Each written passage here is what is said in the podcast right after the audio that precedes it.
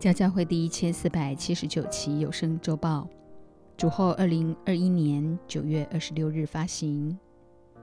本周灵粮主题：保罗一生中三段相当重要的呼召和意向。曾英奇牧师分享：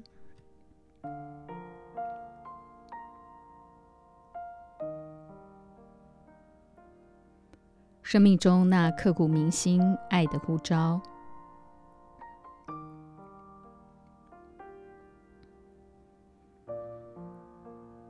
每一个人都当好好预备心朝见主，更要紧的是要委身一同过教会生活，活出一等在地如同在天的实际。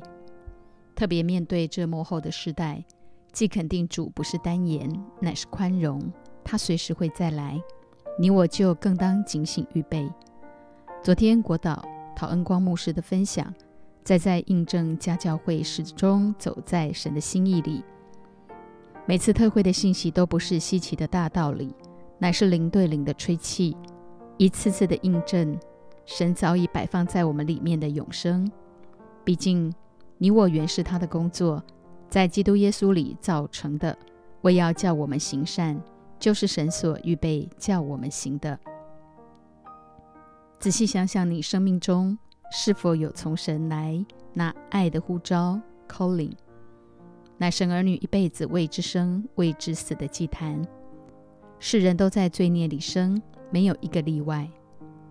人自出母腹，不用教就会苦读、扭曲、说谎、虚伪、假装、嫉妒、争竞、比较。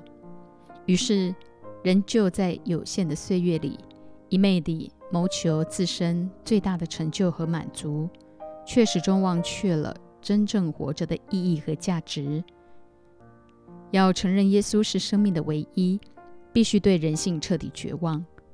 神就在各种的绝望点，将我们带到他永恒的命定和计划中。若非如此，信仰对你来说就是可有可无。因此，每一个人对神在你生命中的呼召，必须相当的刻骨铭心。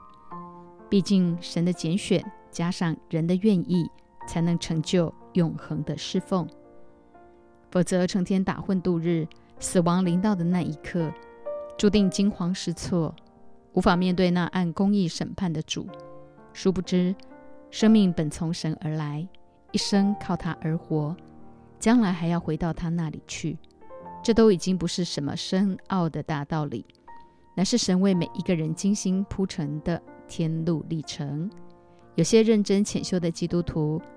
靠着自我修行，也会悟出一定的内涵，却与永恒无关。盼望家教会的孩子再次重新整顿自己的信仰，千万不可在宗教里打混，乃要真诚悔改，随时就有出路。透过路加医生在《使徒行传》对保罗的记述，来回应昨天陶恩光牧师传讲的信息。包括保罗起初是如何热心侍奉耶和华独一真神，却始终不肯相信那生在马槽的婴孩居然是神自己，甚至四处逼迫那些凡信奉这道的，将他们都拘押下在监里，直到在大马色的光照中，生命里听见神的声音，后来在异象中看见马其顿的呼声，最后从意念领受圣灵的启示。在课程指证有捆锁和患难等着他。这三段保罗一生中相当重要的呼召和意向，扎扎实实影响两千年后的你和我。特别是保罗在写给哥林多教会的书信中，非常笃定把握地说：“你们该效法我，像我效法基督一样。你我就更当感恩，警醒预备。”专心领受今早神对家教会和整个世代的说话。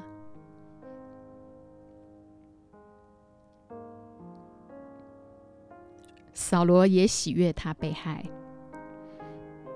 使徒行传七章五十四至六十节，众人听见这话就极其恼怒，向斯提凡咬牙切齿。但斯提凡被圣灵充满，定睛望天，看见神的荣耀。又看见耶稣站在神的右边，就说：“我看见天开了，人子站在神的右边。”众人大声喊叫，捂着耳朵，齐心簇拥上前去，把他推到城外，用石头打他。做见证的人把衣裳放在一个少年人名叫扫罗的脚前。他们正用石头打的时候，斯提凡呼吁主说：“求主耶稣接收我的灵魂。”又跪下大声喊着说：“主啊，不要将这罪归于他们。”说了这话就睡了。扫罗也喜悦他被害。这是一场相当残酷的刑罚。照理说，斯提凡一定是非常冤屈。哪想到他们正用石头打他的时候，斯提凡却呼吁主说：“求主耶稣接收我的灵魂。”又跪下大声喊说：“主啊，不要将这罪归于他们。”这不正是耶稣十架七言中的两句：“父啊，赦免他们，因为他们所做的，他们不晓得。”路加福音二十三章三十四节，耶稣大声喊着说：“父啊，我将我的灵魂交在你手里。”说了这话，气就断了。路加福音二十三章四十六节，人怎么会不知道自己做了什么？不过就是昧着良心罢了。斯蒂凡最后一口气息的呼唤，相信多少震撼了在一旁看好戏的扫罗。然而，当时的他却也喜悦斯提凡被害。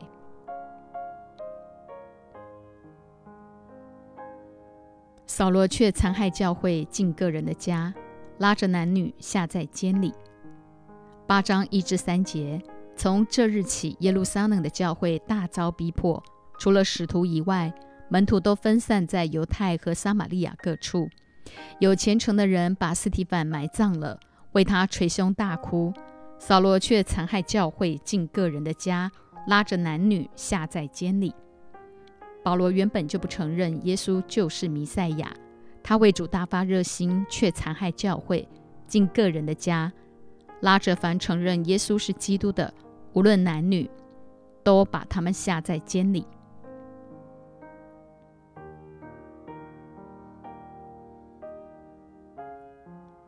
一听见声音，大马色的光照。使徒行传九章一至六节，扫罗仍然向主的门徒口吐威吓、凶杀的话，去见大祭司，求文书给大马士革的各会堂，若是找着信奉这道的人，无论男女，都准他捆绑带到耶路撒冷。扫罗行路将到大马士革，忽然从天上发光。四面照着他，他就扑倒在地，听见有声音对他说：“扫罗，扫罗，你为什么逼迫我？”他回答说：“主啊，你是谁？”主说：“我就是你所逼迫的耶稣。起来，进城去，你所当做的事，必有人告诉你。”保罗出生大树，名门望族。又是罗马公民，更是法利赛最高学府加玛列门下的高材生。他熟读摩西五经以及旧约所有的律例典章。唯一不相信的就是耶稣居然是弥赛亚。耶路撒冷在南边，大马色则在北边，现今叙利亚首首都。上帝在在他要去捉拿基督徒行经大马色路上。忽然从天上放光，四面 around 照着他。就在那一瞬间，扫罗听见有声音对他说：“扫罗，扫罗，你为什么逼迫我？”他说：“主啊，你是谁？”主说：“我就是你所逼迫的耶稣。”这代表保罗对上帝有一定的认识。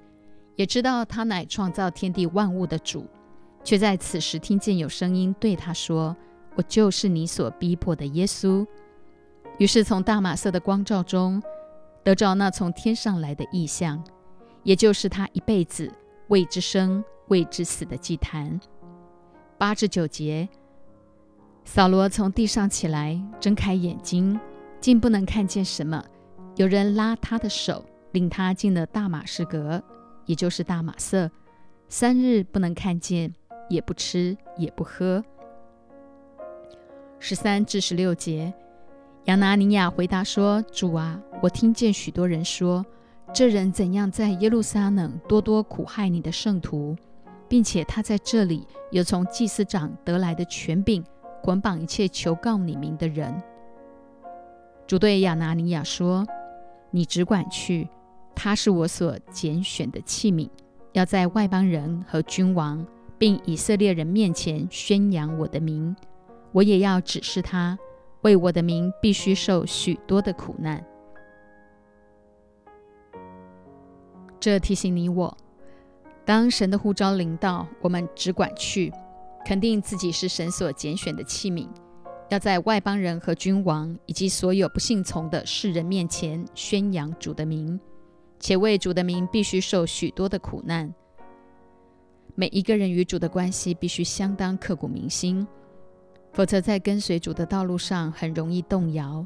毕竟神的拣选必须加上人的愿意，才能成就永恒的侍奉。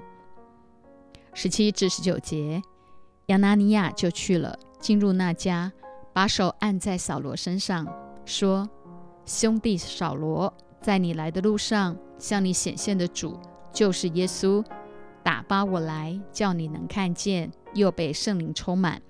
扫罗的眼睛上好像有灵立刻掉下来，他就能看见。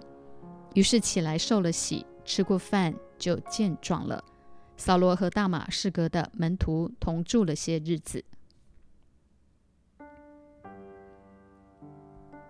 神做事易如反掌，哪怕从前顽固抵挡、否认耶稣是弥赛亚的保罗，都能在一夕之间蒙耶和华神的光照，使他看见神的命定和计划。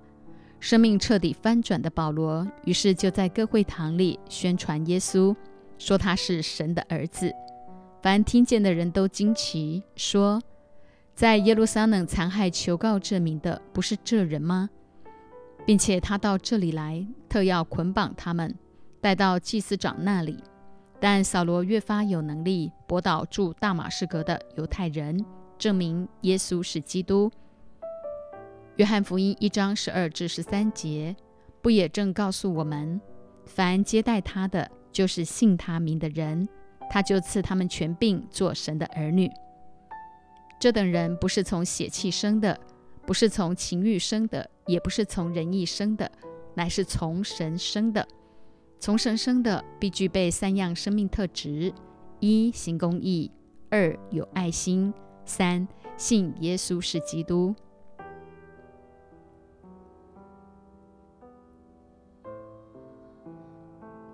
三样生命特质。原是个好人，被圣灵充满，且大有信心。使徒行传十一章十九至二十四节，那些因斯提凡的事遭患难四散的门徒，只走到腓尼基和居比路，并安提阿。他们不向别人讲道，只向犹太人讲。但内中有居比路和古利奈人，他们到了安提阿。也向希腊人传讲主耶稣，主与他们同在，信而归主的人就很多了。这风声传到耶路撒冷教会人的耳中，他们就打发巴拿巴出去，走到安提阿为止。他到了那里，看见神所赐的恩，就欢喜，劝勉众人，立定心志，恒久靠主。这巴拿巴原是个好人，被圣灵充满，大有信心。于是有许多人归服了主。耶路撒冷的教会虽大遭逼迫，但那些四散的门徒却将福音到处广传，信而归主的人就很多了。这风声传到了耶路撒冷教会人的耳中，他们就打发巴拿巴出去，走到安提阿。他看见神所赐的恩，就欢喜，劝勉众人，立定心志，恒久靠主。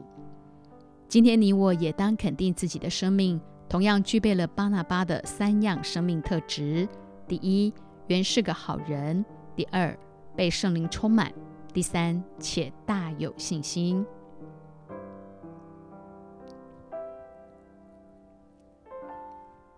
门徒被称为基督徒，是从安提阿起手。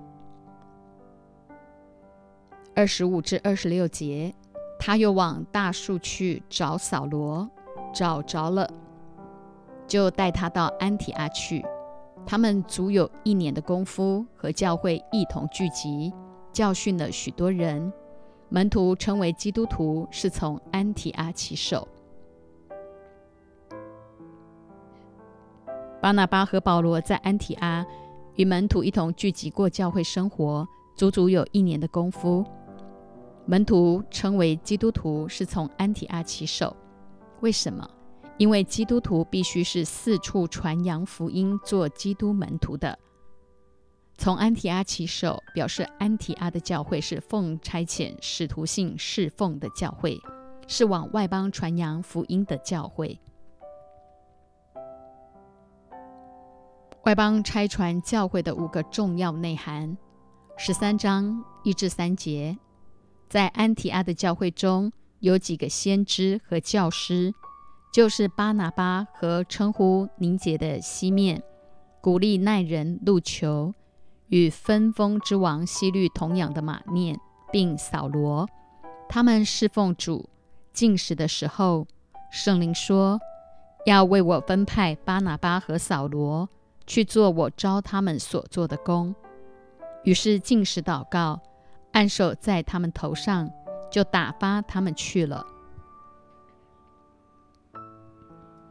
使徒去到各处建立教会，教师和先知则是教建造教会根基的。教师在生活中教导人活出真理，先知则是按神的心意指出一条路。安提阿外邦拆传教会的五个重要内涵：一、侍奉主，生活中的大小事都是侍奉主；二、进食。就连人一生活着最基本的食欲都胜过了，单单渴望更多贴近神的心意。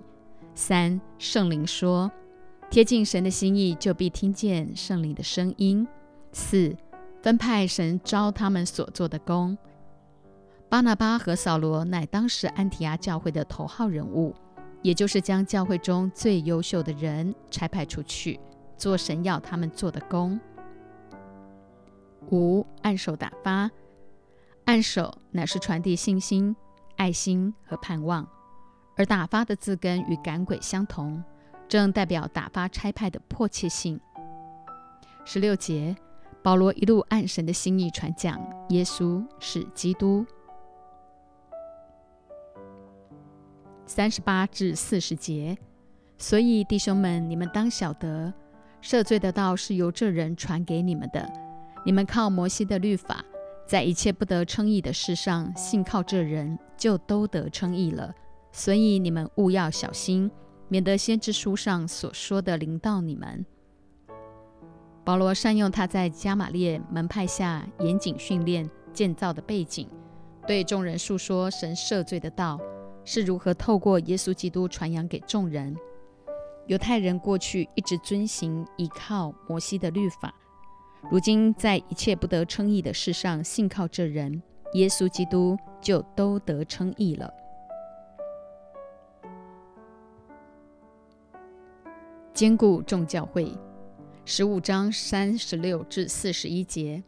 过了些日子，保罗保罗对巴拿巴说：“我们可以回到从前宣传主道的各城，看望弟兄们景况如何。”巴拿巴有意要带称呼马可的约翰同去，但保罗因为马可从前在庞菲利亚离开他们，不和他们同去做工，就以为不可带他们去。于是二人起了争论，甚至彼此分开。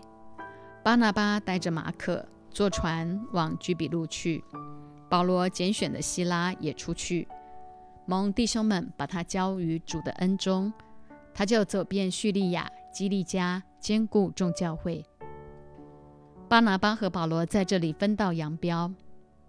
巴拿巴带着马可，保罗则拣选了希拉，走遍叙利亚、基利家兼顾众教会。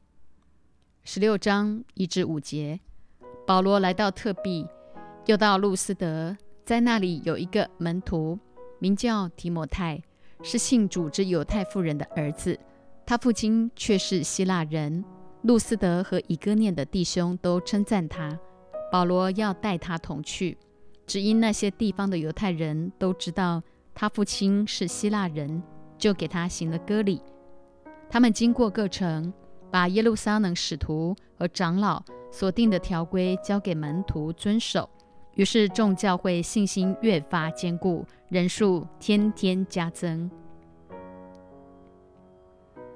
提摩太是保罗用福音生养的生命传承，因他父亲是希腊人，按着犹太人的规矩，保罗于是尽诸般之意为提摩太行了割礼。就这样，他们经过各城，把耶路撒冷使徒和长老所定的条规交给门徒遵守。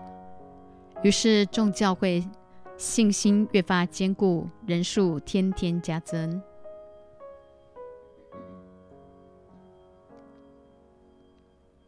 二，看见异象，马其顿的呼声。六至十节，圣灵既然禁止他们在亚细亚讲道，他们就经过弗吕加、加拉太一带地方，到了美西亚的边界。他们想要往毕推尼去，耶稣的灵却不许，他们就越过美西亚，下到特罗亚去。在夜间有异象现于保罗，有一个马其顿人站着求他说：“请你过到马其顿来帮助我们。”保罗既看见这异象，我们随即想要往马其顿去，以为神召我们传福音给那里的人听。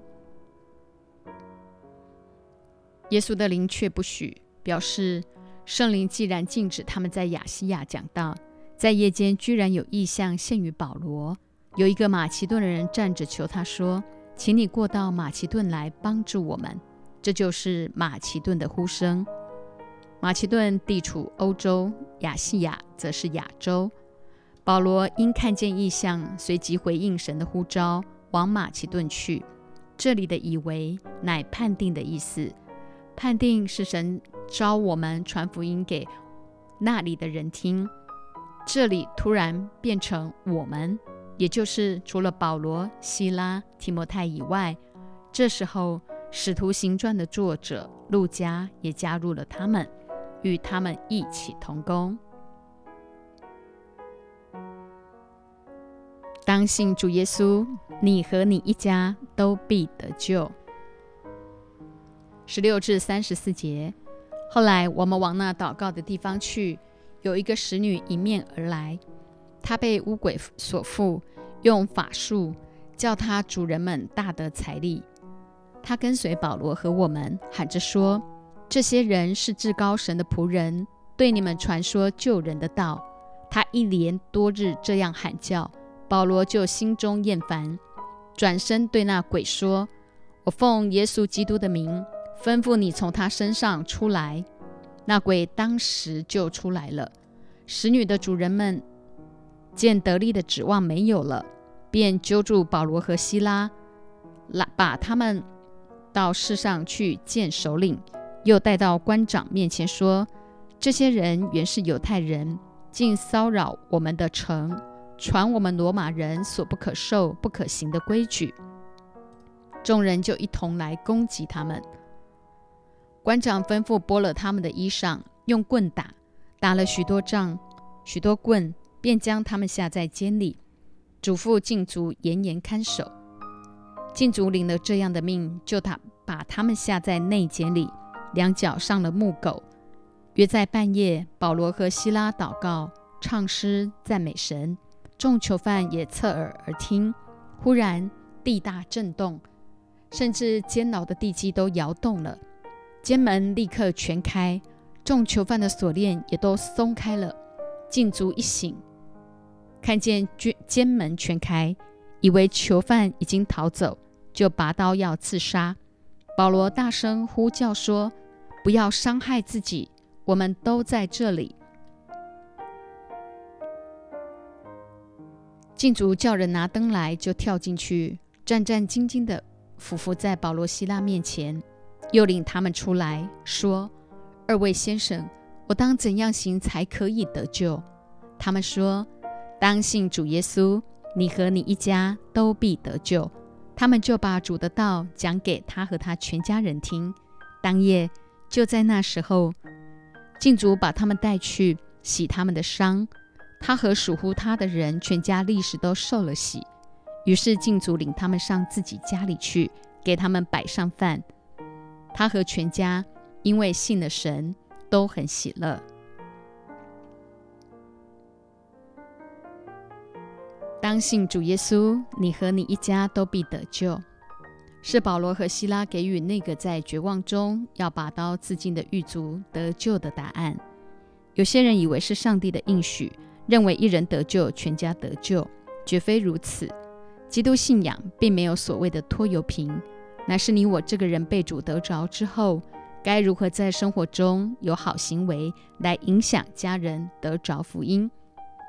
这不就解释了为何保罗、希拉随后把主的道讲给他和他全家人听，最后狱卒和他的家人立时都受了洗，得着神的救恩。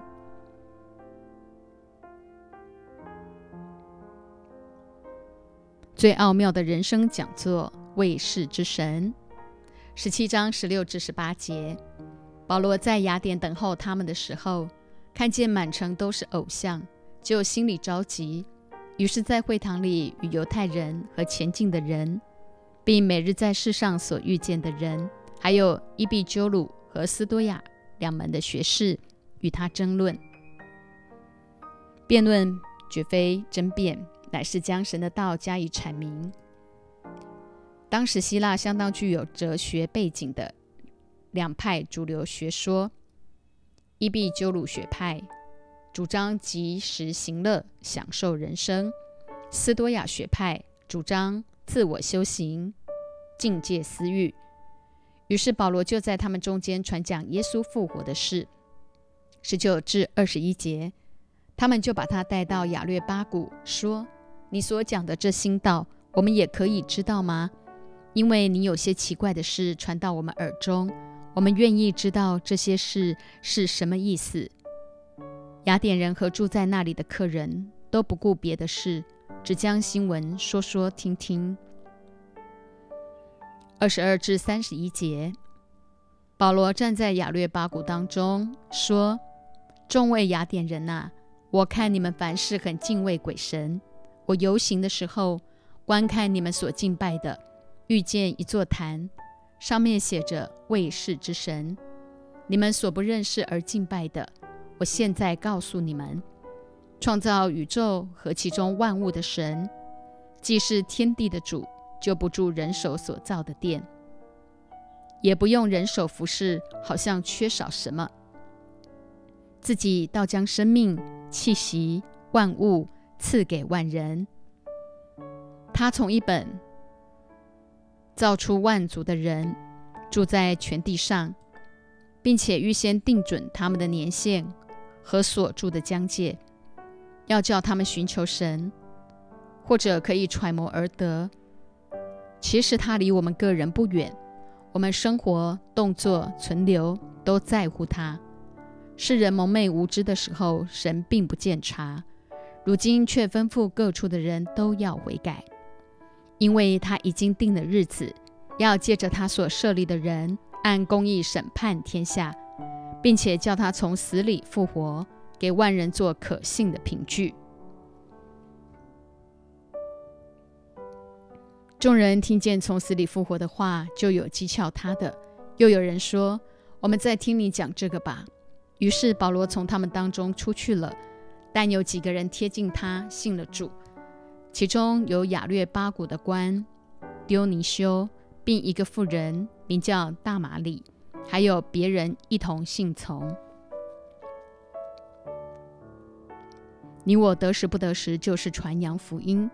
有些人爱听不听，也不用特别在意，反倒是有些人在一旁默默领受的，会贴近我们，信了主，甚至还有别人一同信从。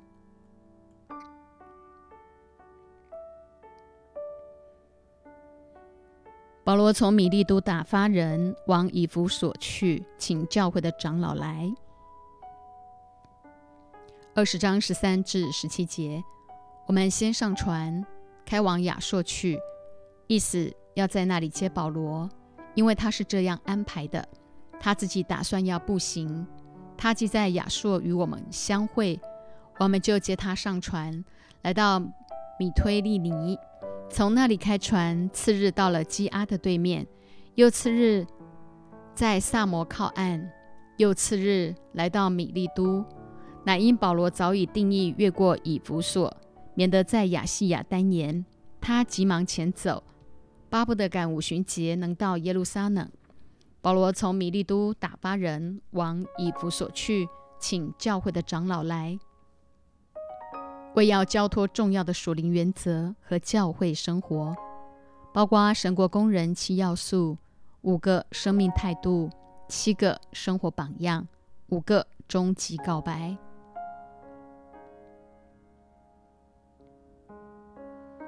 神国工人七要素，他们来了，保罗就说：“你们知道。”自从我到亚细亚的日子以来，在你们中间，一始终为人如何；二服侍主；三凡事谦卑；四眼中流泪；五经历试探试炼；六凡与你们有益的，我没有一样避讳不说的，或在众人面前，或在个人家里；七证明当向神悔改，信靠我主耶稣基督。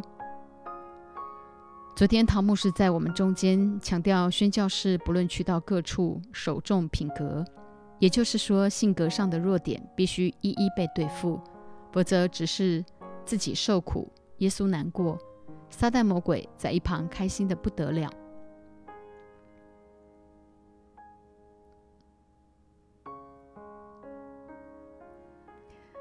三意念领受，圣灵向他指正。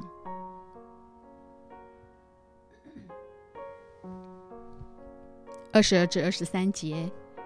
现在我往耶路撒冷去，心甚迫切，不知道在那里要遇见什么事，但知道圣灵在各城里向我指证，说有捆锁和患难等待我。保罗人生中三个相当重要的意向呼召在此达到顶峰。自从他在大马色听见神的声音，随后在夜里看见异象。立即回应了马其顿的呼声。到最后，保罗要往耶路撒冷去，心甚迫切，不知道在那里要遇见什么事，但知道圣灵在各城里向我指证，说有捆锁和患难等待我。这就是从意念领受神的启示。于是就在这种心灵的煎熬里，道出他自己人生非常坚毅不拔的五个生命态度。五个生命态度：一，我却不以性命为念；二，也不看为宝贵；三，只要行完我的路程；四，成就我从主耶稣所领受的指示；五，证明神恩惠的福音。神国工人七要素和五个生命态度，真是配合的天衣无缝，更成为家教会面对未来的每一个日子。最坚实的信靠和仰望。紧接着，他对以弗所教会的长老嘱咐了七个生活榜样和最终的五个终极告白。七个生活榜样：一，我素常在你们中间来往，传讲神国的道。如今我知道，我晓得你们以后都不得再见我的面了。二，所以我今日向你们证明。你们中间无论何人死亡，罪不在我身上，因为三神的旨意我并没有一样避讳不传给你们的。四圣灵立你们做全群的监督，你们就当为自己谨慎，也为全群谨慎，牧养神的教会，就是他用自己血所买来的。五我知道我去之后必有凶暴的豺狼进入你们中间。不爱惜羊群，就是你们中间也必有人起来说悖谬的话，要引诱门徒跟从他们。所以六，你们应当警醒，纪念我三年之久，昼夜不住的流泪，劝诫你们个人。七，如今我把你们交托神和他恩惠的道，这道能建立你们，叫你们和一切成圣的人同得基业。五个终极告白：一，我未曾贪图一个人的金银衣服；二，我这两只手常供给我和同人的需要，这是你们自己知道的；三，我凡事给你们做榜样，叫你们知道应当这样劳苦，扶助软弱的人；四，又当纪念主耶稣的话，说：施比受更为有福。五，保罗说完了这话，就跪下同众人祷告。众人痛哭，抱着保罗的景象和他亲嘴。叫他们最伤心的，就是他说以后不能再见我的面那句话。于是送他上船去了。以弗所教会的长老和众人痛哭，抱着保罗的景象和他亲嘴。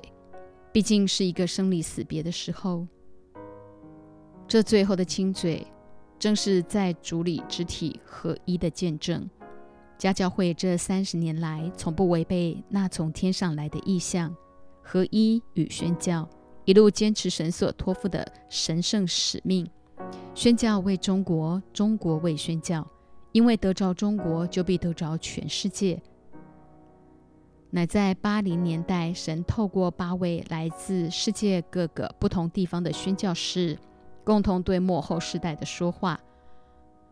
我们中间大多数的人当年都不在场，每一个人却在横向的切入点连接到纵向的意向使命，得着神关乎你我一生永恒的命定和计划。所以必须紧紧跟随，一路向前，千万不可有人失落。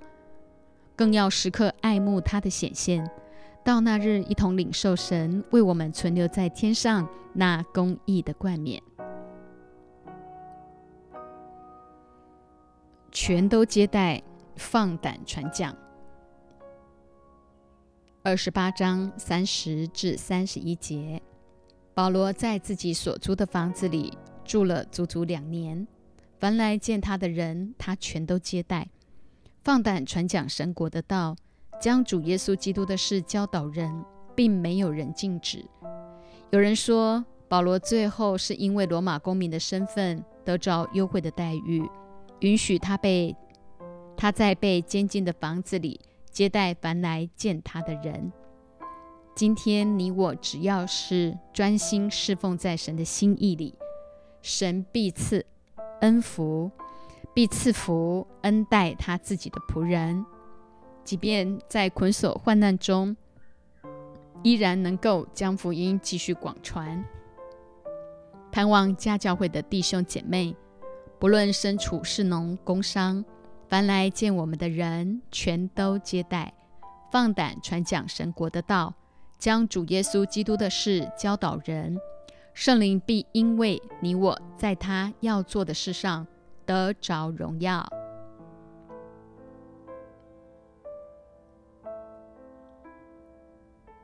顺从圣灵的引导，乃神儿女最要紧的生活模式。曾师母分享：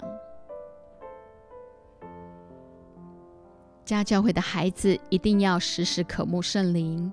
今早我大大被圣灵充满，更多领受信息的重点。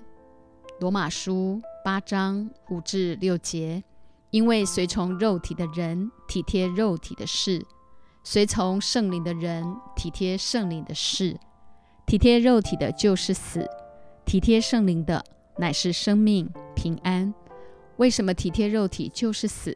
因为罪的工价就是死，而魔鬼的作为时常藏在细节中，特别是一些不经意的小事，比如。非吃不可的食物，放不下的手游，拼命的追剧等等，外在看来并非不合法，却在无形之中辖制了我们内在的生命。圣灵所结的果子，就是仁爱、喜乐、和平、忍耐、恩慈、良善、信实、温柔和节制。任何人在服饰上若结不出节制的果子，就当格外警醒，因为神的灵以外，因在神的灵以外受到别的事物辖管的，就是明显不跟随圣灵。其实只要承认自己的软弱，专心仰望耶稣，马上就有出路。所以，每当灰心丧志时，懂得留心听圣灵声音的，慢慢的，生命中所有不合神心意的私欲就一一脱落。可见，顺从圣灵的引导，乃神儿女最要紧的生活模式。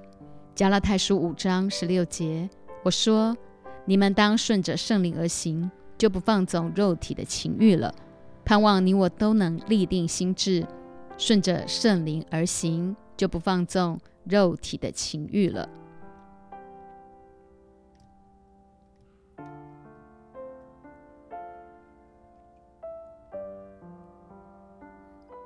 亲爱的天父，我们感谢你。当我们认识你，我们更加的认识了那刻骨铭心爱的呼召。